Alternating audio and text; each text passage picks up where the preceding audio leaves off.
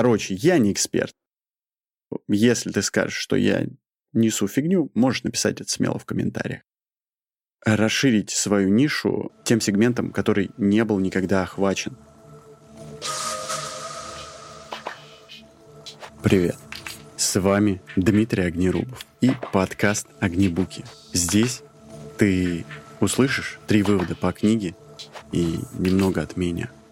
Послушал и внедрил. Иначе зачем это все? Сегодня 23-й шаг на пути к саморазвитию и разбор книги «Стратегия Голубого океана». Тебя ожидает сегодня три вывода. Первый – как найти новые области новых клиентов для своего продукта, когда уже все занято. Второе. Объединяем эмоциональную и функциональную отрасли. Третье. Стратегическая цена. Как ее сделать и зачем. Начнем по традиции с вопроса, почему я начал читать эту книгу. Я тут проходил на этой неделе, получается, на прошлой, бизнес-апгрейд, конференция, обучающий семинар от э, малого бизнеса Москвы. Там был довольно большой специалист в маркетинге, и он посоветовал эту книгу для того, чтобы подумать и разработать, скажем так, стратегическое предложение на рынке. Ну, понятно, что для меня-то важно, например, позиционирование моего браслета для остановки кровотечений. Но, строго говоря, после того, как я прочитал эту книгу, а ее совершенно точно стоит почитать, точно так же можно подумать и о развитии любого продукта, не обязательно вещественного, такого, как у меня, браслет, да, физический, но и услуги наставника или услуги психолога. Пролог. Компания никогда не должна заниматься аутсорсингом собственных глаз. Никто за вас не сможет в чем-либо лично убедиться. Ну что, первый вывод.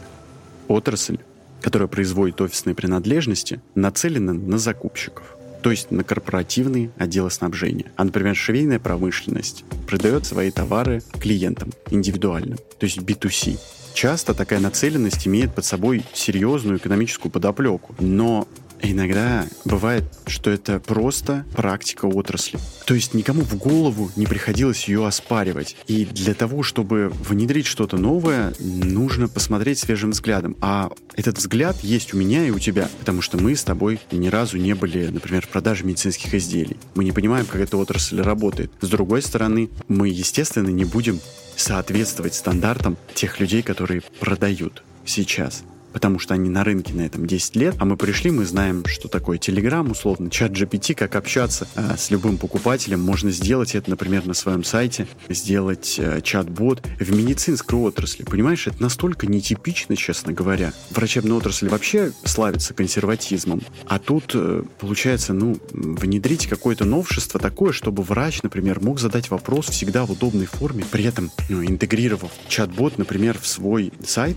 что я хочу, кстати говоря, сделать. То есть любой врач э, задает вопрос, а как это сделать? Э, например, как заложить браслет? Понятно, что есть видеоинструкции и так далее, но эту модель можно предобучить, и она будет отвечать по заданному контексту. А теперь подумай, вот глубоко в ночи врач вдруг не понимает, что не так э, там с браслетом или как его накладывать. Он пишет в поддержку, и она сразу отвечает. В общем, вот такие вот, например, э, казалось бы, понятные решения, вот это чат GPT, кажется, нужен для B2C, например, проектов, но никак не для медицины. В общем, а я подумал, что можно так сделать. Вот поделился с тобой, я надеюсь, что мы сможем это реализовать в ближайшее время. Второй вывод. Эмоционально ориентированные отрасли предлагают массу различных опций к своим продуктам. За счет этого, естественно, растет цена, но никак не улучшаются функциональные качества. Это вот продукты вау, с вау-эффектом. Соответственно, следующий продукт функционально может не отличаться, но быть красивее, да? Если при этом, если все эти опции отбросить, то может получиться гораздо менее сложная и менее дорогая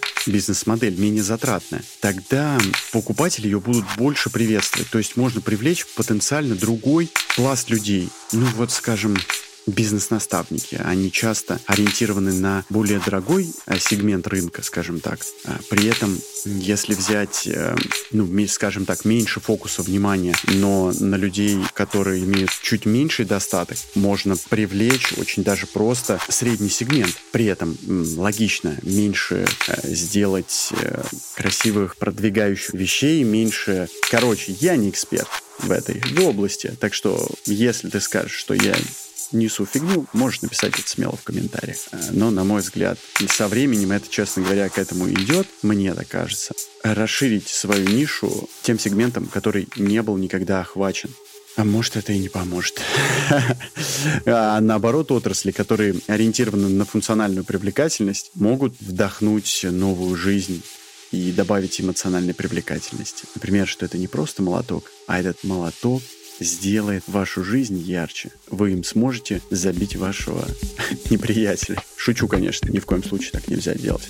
А, ну вот, вот как тебе эмоциональная привлекательность добавили к уже существующему продукту. Эта эмоциональная привлекательность может стимулировать новый спрос. Я, конечно, думаю о том, как стимулировать там свой браслет. Может, действительно стимулировать э, и говорить про то, что это не только удобно, быстро для врача накладывать этот браслет, но и, возможно, это улучшит эмоциональный отклик вашего пациента, он будет более благодарным вам, да, сократит время. Потому что я, честно говоря, мыслил всегда только в рациональных, функциональных стратегиях, скажем так. Ну вот этот браслет в 10 раз лучше по конечной точке, может быть, стоит добавить э, эмоциональную часть.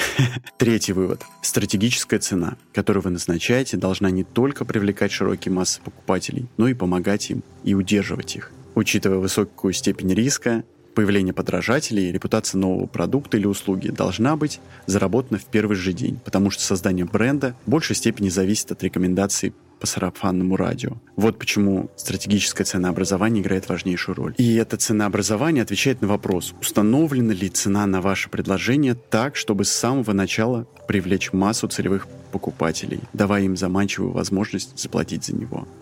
И этот вопрос был фундаментальный. Честно говоря, он, на мой взгляд, он вообще не решен. Э, конечно, надо было делать цену товара моего браслета какую-то. При этом на российском рынке есть два альтернативных товара. Дорогой, на который все ориентируются, скажем так, и все медицинские крупные исследования по нему проведены из Японии. И по идее нам надо, я сравнивал, конкурировал вот именно с ним. И с ним, по сравнению с ним, наше изделие, оно в 10 раз лучше, там, по конечной точке, лучше снижает частоту окклюзии лучевой артерии и дешевле.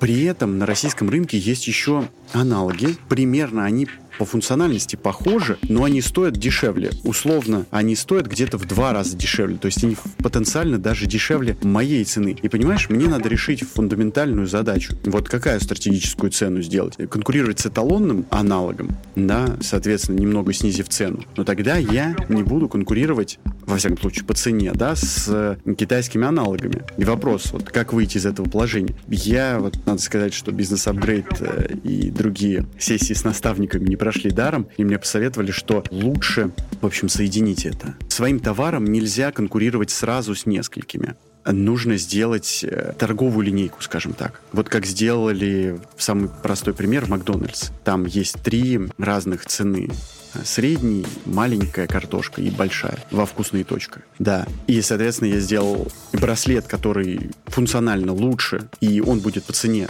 таким же дорогим, как и изделия из Японии. А второй товар я сделал функционально таким же, как китайское изделие.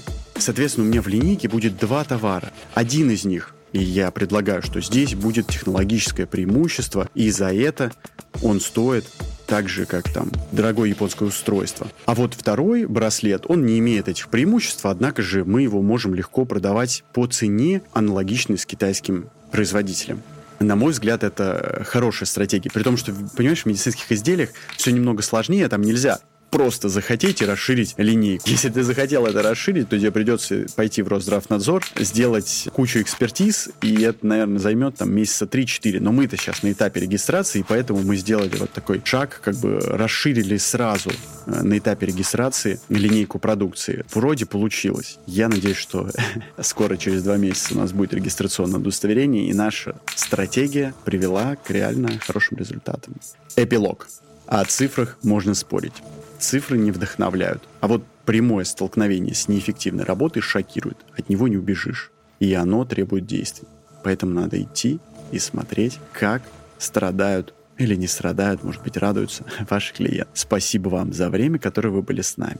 За музыкальный дизайн спасибо Павлу Филоненко. Пожалуйста, поставь оценку. И вновь прошу тебя, расскажи друзьям.